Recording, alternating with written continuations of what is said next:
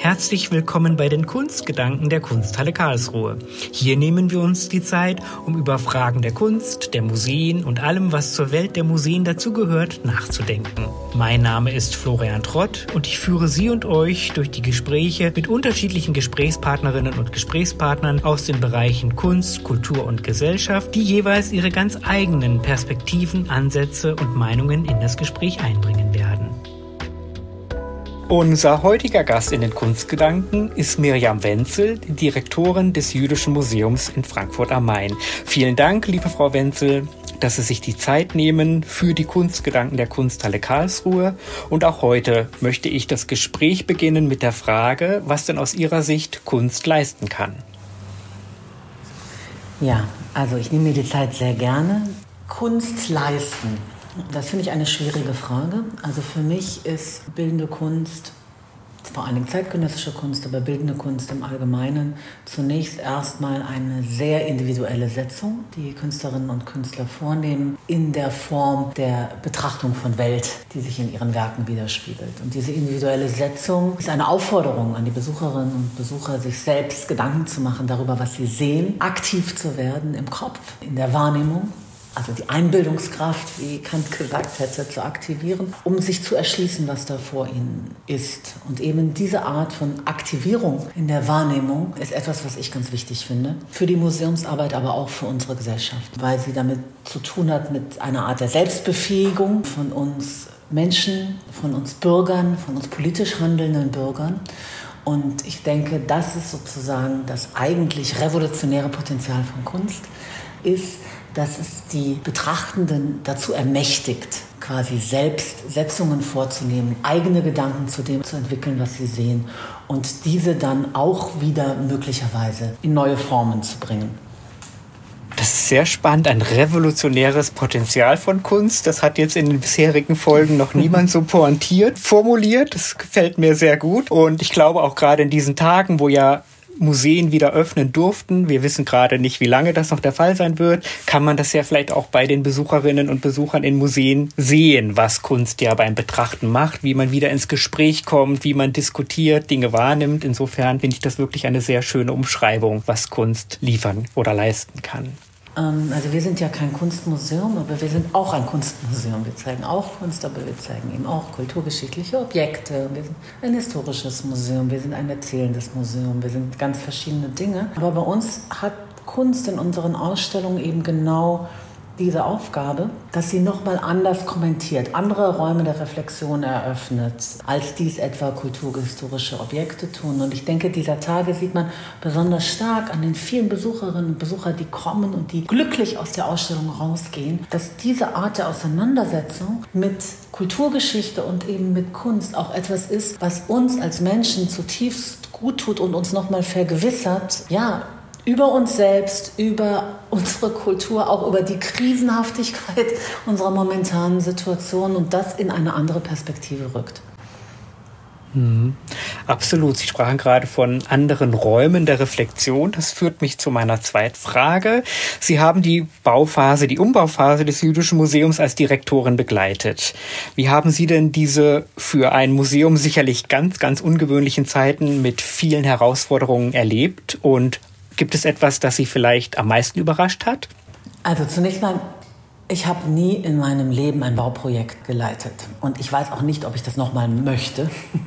Ich finde, dass schon eine Komplexität, die Bauen, vor allem öffentliches Bauen heute hat, die wirklich schwer zu bewältigen ist. Wir waren in der Rolle der Nutzer. Der Bauherr war eine städtische GmbH. Die Bauleitung war eine Frankfurter Architektenfirma Schneider und Schumacher und Stabarchitekten, die eben die planerischen Architekten waren. In dieser Konstellation haben wir hier das Konzept entwickelt und meine Aufgabe war es im Wesentlichen immer wieder darauf hinzuweisen, dass ein Gebäude eben für Besucherinnen und Besucher ist. Und das war eigentlich mein größtes Learning und auch meine größte Überraschung, dass dieser Gedanke der Nutzung, also das im Kopf durchschreiten mit den Augen der Besucherinnen und Besucher tatsächlich etwas ist, was gar nicht so selbstverständlich ist. Ja? Und das heißt, dass ich im gewissen Sinne auch für so ganz banale Dinge zuständig war, wie den Gedanken an die Schulklasse, die kommt und irgendwie möglicherweise sich an eine Wand lehnt und dann ist die Wand danach schmutzig und muss doch gereinigt werden können. Und das war mir nicht in dem Maße klar, dass in Bauprozessen der Gedanke an die spätere Nutzung einfach stark von den Personen eingebracht werden müssen, die diese Nutzung dann verantworten. Ja, das kann ich zum jetzigen Zeitpunkt schon sofort unterschreiben. Die Kunsthalle Karlsruhe befindet sich ja in der Planungsphase einer Sanierung und Umstrukturierung und da ist es auch eine meiner Rollen, die Nutzerperspektive einzunehmen und deshalb kann ich schon zum jetzigen Zeitpunkt sehr gut nachvollziehen, was Sie sagen. Die Kunsthalle Karlsruhe und das Jüdische Museum in Frankfurt verbindet in dem Fall ja auch das Stabarchitekten, den Architektenwettbewerb gewonnen haben und die Baumaßnahme umsetzen werden, in ihrem Fall schon umgesetzt haben. Ich würde Sie gerne fragen, wie Sie denn das Verhältnis von Museumsarchitektur, Objektpräsentation und Museumserlebnis beschreiben oder bewerten würden. Ja, da bin ich sehr, sehr dankbar, dass wir mit Stabarchitekten zusammengearbeitet haben, weil ich finde, dass sie hier mit dem Lichtbau, wie wir ihn ja nennen, also ihrem Neubau, eine Form der Architektur entworfen haben, die nicht aufdringlich ist, die offen ist. Nicht nur offen zum Stadtraum hin, sondern auch bedeutungsoffen. Und dass wir diesen Bau quasi immer wieder neu bespielen, neu definieren äh, können, dass wir hier über eine Klanginstallation ein neues Erlebnis geschaffen haben, zum Beispiel an einem Tag unserer Eröffnung, sicher wieder machen, dass wir mit Projektionen arbeiten können, dass wir dem, was Sie eigentlich dann als Hülle doch hinstellen, auch immer wieder inhaltlich neue Facetten ergänzen können. Und diese Art von Zurückhaltung gegenüber dem dann doch programmatischen Programm von Museums Museumsarbeit. Das ist etwas, was ich sehr schätze an ihren Bauten. Ich schätze es auch sehr, wie sie umgehen mit der Umgebung. Also in unserem Fall gab es eine Art natürliche Abstufung des Rothschildschen Gartens hinter dem Stadtpalais, in dem unser Museum ist. Und das haben sie aufgegriffen in ihrer Architektur. Deswegen gibt es jetzt so eine Art Passage in den Foyers, ein oberes, ein unteres Foyer. Und der ganze Lichtbau hat diese Split-Levels, die wirklich von der natürlichen Geografie des Ortes herkommen. Und zu gleicher Zeit gibt es diese großen Öffnungen über die Fenster in den Stadtraum hinein, die für uns auch programmatisch sehr wichtig sind. Und das gefällt mir sehr an ihrer Architektur. Und ich denke, was gut gelungen ist hier im Museum, ist auf der einen Seite diese Art von Öffnung in den Stadtraum hin zu verbinden mit einer sehr zeitgenössischen Setzung, also der Sichtbeton, in dem das Haus gefertigt ist, das dann wiederum in einer interessanten Spannung steht zu dem klassizistischen Palais, in dem einst die Familie Rothschild wohnte, was ja unser Stammhaus ist und in dem jetzt unsere Dauerausstellung äh, zu sehen ist und was von Stabarchitekten auch so ähm, restauriert wurde, dass der Wohnhauscharakter eigentlich wieder sichtbar und spürbar ist.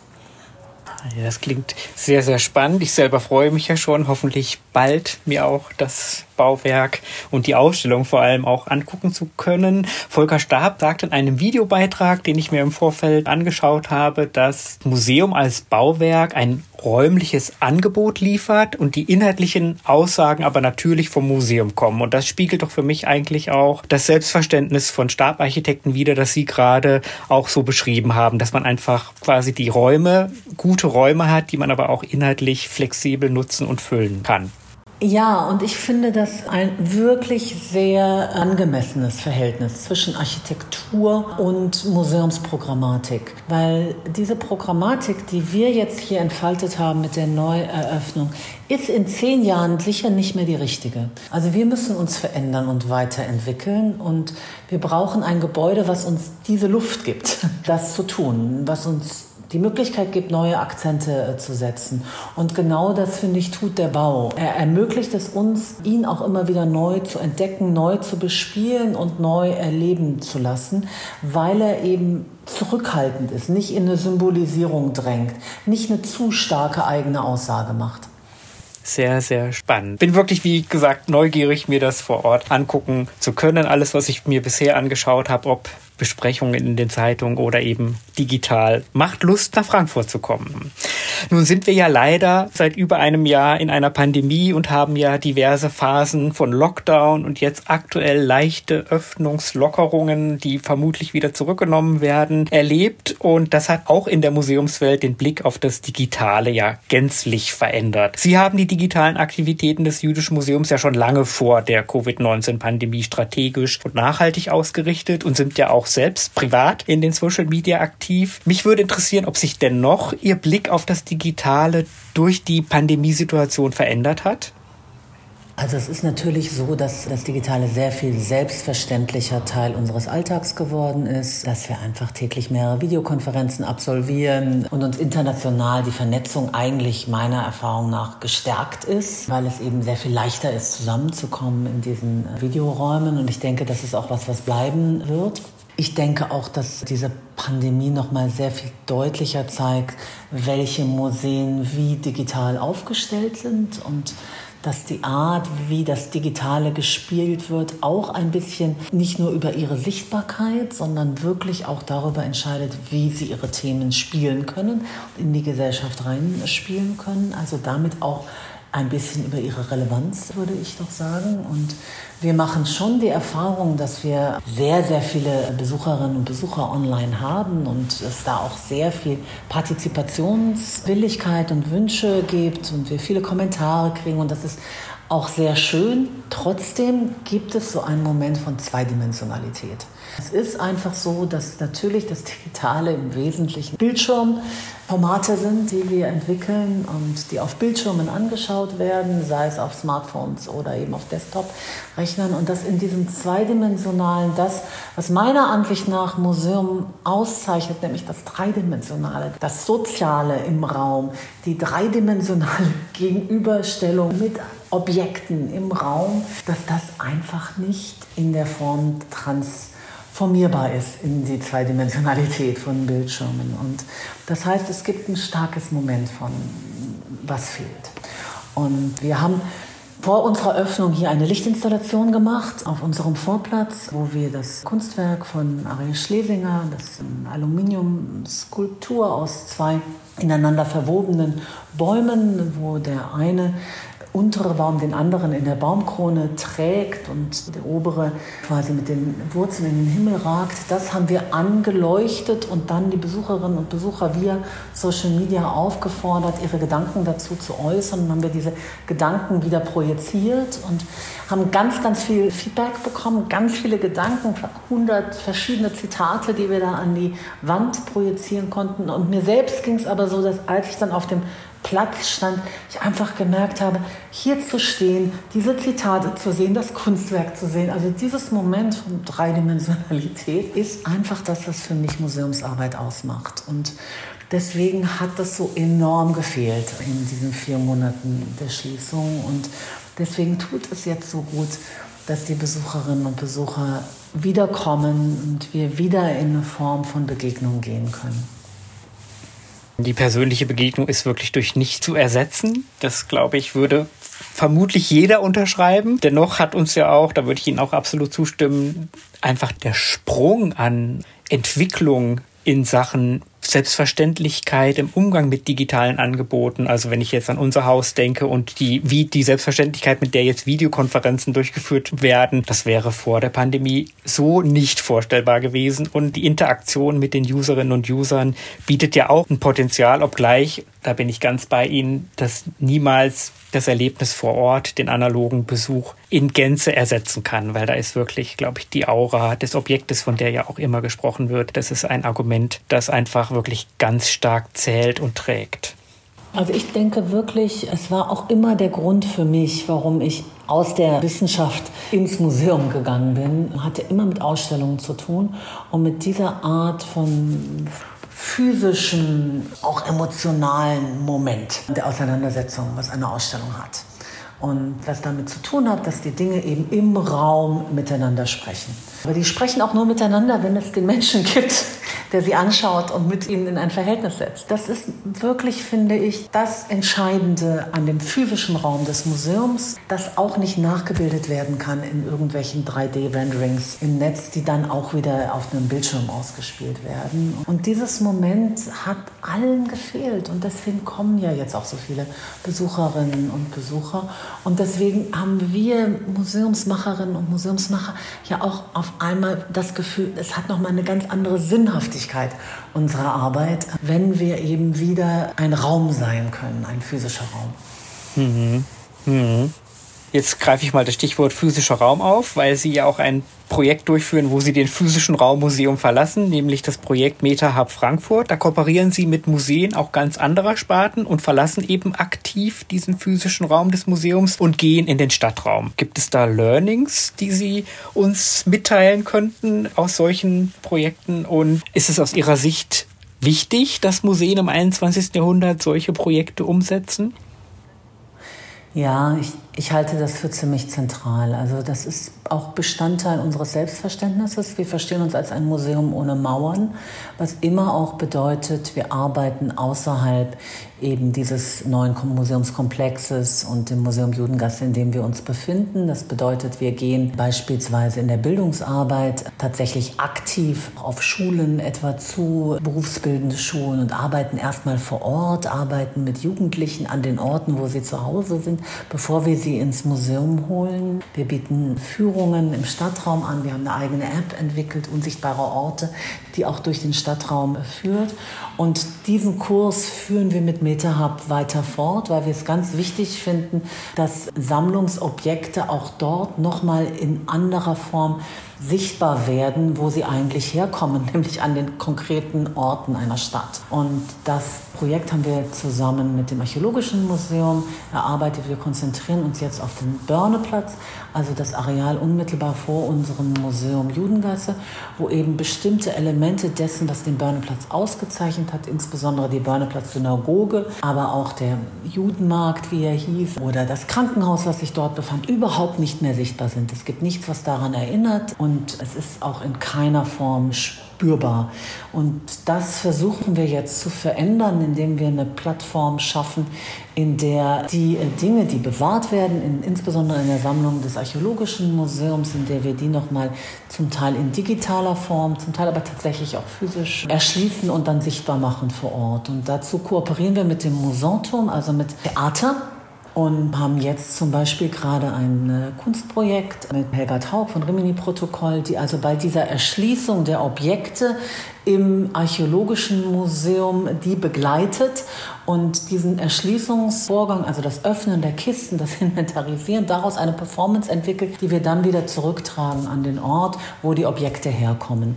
Also das heißt, auch da geht es uns um so ein Doppeltes. Auf der einen Seite darum, die Objekte und die Gegenstände in digitaler Form dahin zurückzubringen, wo sie herkommen, aber dann durch die Performance das Ganze auch doch noch mal physischer erlebbar zu machen. Klingt sehr spannend. Da schießt mir die Frage durch den Kopf. Das klingt ja auch nach sehr viel Koordination, Abstimmung, Vorbereitung. Da muss man ja auch die Kapazitäten personeller, zeitlicher Art, entsprechende Ressourcen haben. Wie haben Sie das organisiert, wenn ich da direkt rückfragen darf? Also das ist ja ein von der Bundeskulturstiftung gefördertes Projekt und dementsprechend zusätzliche personelle Kapazitäten dafür, auch nicht nur finanzielle, sondern auch personelle. Sonst hätten wir das nicht machen können. Aber es ist tatsächlich in dieser Konstellation, also jetzt diese drei Häuser, gar nicht so sehr wir Museen untereinander. Wir kennen irgendwie ein bisschen unsere Abläufe. Aber tatsächlich der größte Sprung für uns ist die, diese enge Zusammenarbeit mit einem freien Produktionshaus, also einem freien ein Theaterhaus, wo wirklich einfach ganz andere Abläufe sind. Aber das ist interessant, finde ich, weil äh, das, was mir an Museumsarbeit wichtig ist, dass wir Menschen berühren das ist einfach zentral auch in der Arbeit von Theater und Performance. Und da treffen wir uns sehr. Das merke ich immer wieder. Da sprechen wir eine ähnliche Sprache. Nur die Art, wie wir dann eben entwickeln, ist eben sehr unterschiedlich. Ja? Die Prozesse sind sehr unterschiedlich. Und es ist aber auch interessant, da voneinander zu lernen. Hm, Menschen berühren als Gemeinsamkeit und festzustellen, dass einfach ja unterschiedliche Sparten unterschiedlich funktionieren, aber dass man trotzdem gemeinsam was erreichen kann und umsetzen kann, das ist doch eine schöne Perspektive, die fast schon eine Antwort auf meine letzte Frage sein könnte, denn dieser Podcast schließt ja auch immer mit einer bestimmten Frage, der Frage, ob Sie denn eine Vision vom Museum der Zukunft haben. Ja, also wir hatten ja durch unseren Erneuerungsprozess jetzt, der sehr grundlegend war. Das war ein Erneuerungsprozess, der umfasste die Neugestaltung von zwei Dauerausstellungen im Museum Judengasse und hier im Rothschild-Palais, die Erweiterung um ein neues Gebäude, den Aufbau eines digitalen Museums und das Ganze wurde zusammengehalten durch die Formulierung eines Mission Statements. Und damit haben wir eigentlich für uns erstmal formuliert, was unsere Museumsvision ist, die wir als angemessen empfinden. Zentral ist da das Selbstverständnis als ein Museum ohne Mauern. Also das heißt, als ein Museum, was in den Stadtraum und in die Gesellschaft reinwirken will, was aktiv auf seine Besucherinnen und Besucher zugeht, sowohl im sozialen Raum wie auch im digitalen Raum. Und sie gewinnt für die eigenen Themen, indem Unterschiedlichkeiten berücksichtigt werden, also unterschiedliche Zugänge schafft. Wir gehen anders auf Jugendliche mit Migrationshintergrund um als auf äh, Touristen, die aus Asien auf uns zukommen. Da brauchen wir verschiedene Formsprachen und müssen aber auch mehr verstehen von den Interessen. Auch das ist Bestandteil dessen, was ich Aufgabe von Museen finde, ist das Ohr zu haben an gesellschaftlichen Veränderungen und an verschiedenen Communities, um zu verstehen, wie sie sie ansprechen können und für sie eigenen Themen gewinnen können. Und das Kernthema eines jüdischen Museums ist die Frage, wie wollen wir in einer zunehmend diversen Gesellschaft zusammenleben? Und eben dieses Kernthema versuchen wir hier auf unterschiedliche Arten und Weisen zu adressieren. Sehr spannende Antwort, ein ganz starkes Plädoyer für die Öffnung der Museen. Sie sprachen von einem Museum ohne Mauern und eben in den Stadtraum hineinzuwirken, das Ohr an gesellschaftlichen Veränderungen zu haben. Also ja, ich glaube, das ist ein Auftrag, den man allen Museen tatsächlich unabhängig davon, welcher Sparte sie angehören, welchen Charakter sie haben, ins Stammbuch schreiben sollte oder müsste oder sich jedes Museum selbst ins Stammbuch schreiben sollte, denn die gesellschaftlichen Veränderungen, von denen Sie gerade sprachen, die betreffen ja nicht nur ein jüdisches Museum, damit müssen ja auch andere Museen umgehen. Wie erreiche ich das Publikum? Welche Erwartung hat das Publikum? Wie kann man Ansprachen verfeinern, weil eben unsere Gesellschaft ja immer diverser wird? Insofern, liebe Frau Wenzel, ganz herzlichen Dank, dass Sie diese Vision mit uns geteilt haben und ganz herzlichen Dank für Ihre Kunstgedanken und dass Sie sich die Zeit dafür genommen haben und alle, die wieder zugehört haben, auch ein herzliches Dankeschön fürs Zuhören. Bis zum nächsten Mal. Wir hoffen, dass es Ihnen und euch gefallen hat und freuen uns auf Feedback in den sozialen Medien, per Mail an digital.kunsthalle-karlsruhe.de oder in den Bewertungen. Bis zum nächsten Mal.